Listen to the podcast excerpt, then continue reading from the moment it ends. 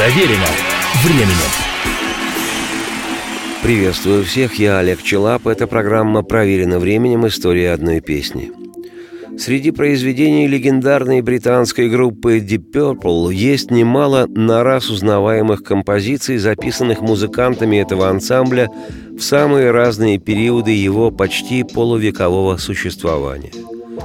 Но если безоговорочным пепловским хитом номер один считается «Smoke on the Water», «Дым над водой», то, пожалуй, космонавтом номер два из песен группы можно считать мощную вещь «Burn».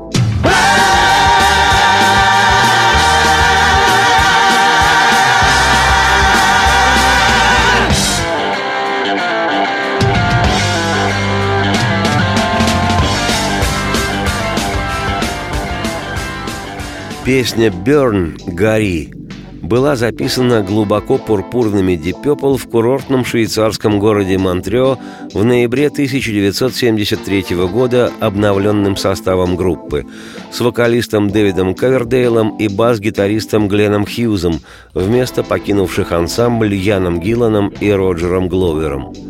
Уже в феврале 74-го вышел и сингл с песней «Берн», ставший большим хитом, и одноименный, восьмой по счету, студийный дипепловский альбом. Весьма убедительная, кстати говоря, работа. Не безинтересно, что при явно просматривающемся в музыкальной ткани композиции Берн Лика и Агана Себастьяна Баха на создание этой, как сейчас выражаются, атомной вещи гитариста Пепл Ричи Блэкмора сподвигла, хотя и пружинистая, но вполне умеренная в своей эмоции, без апокалипсичности, пьеса американского джазового композитора Джорджа Гершвина «Fascinating Rhythm Someone to Watch Me» Захватывающий ритм. Кто-то за мной следит. У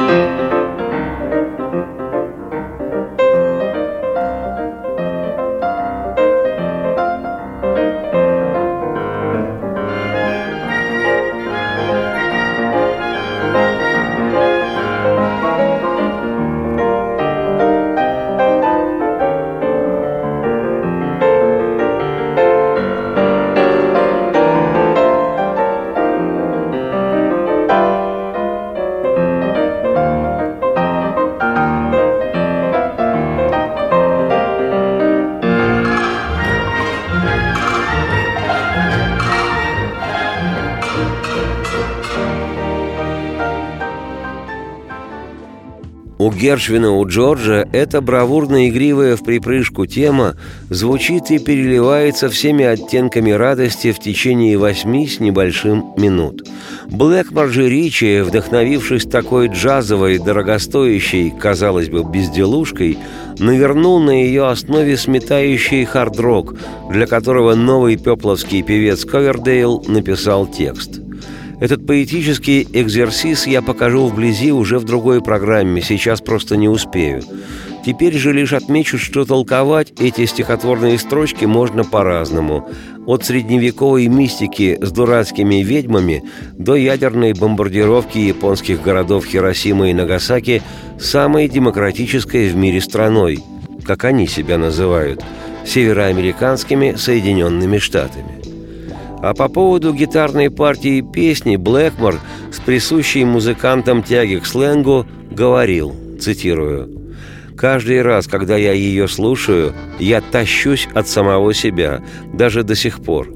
Что довольно странно, потому что в самом конце соло я облажался».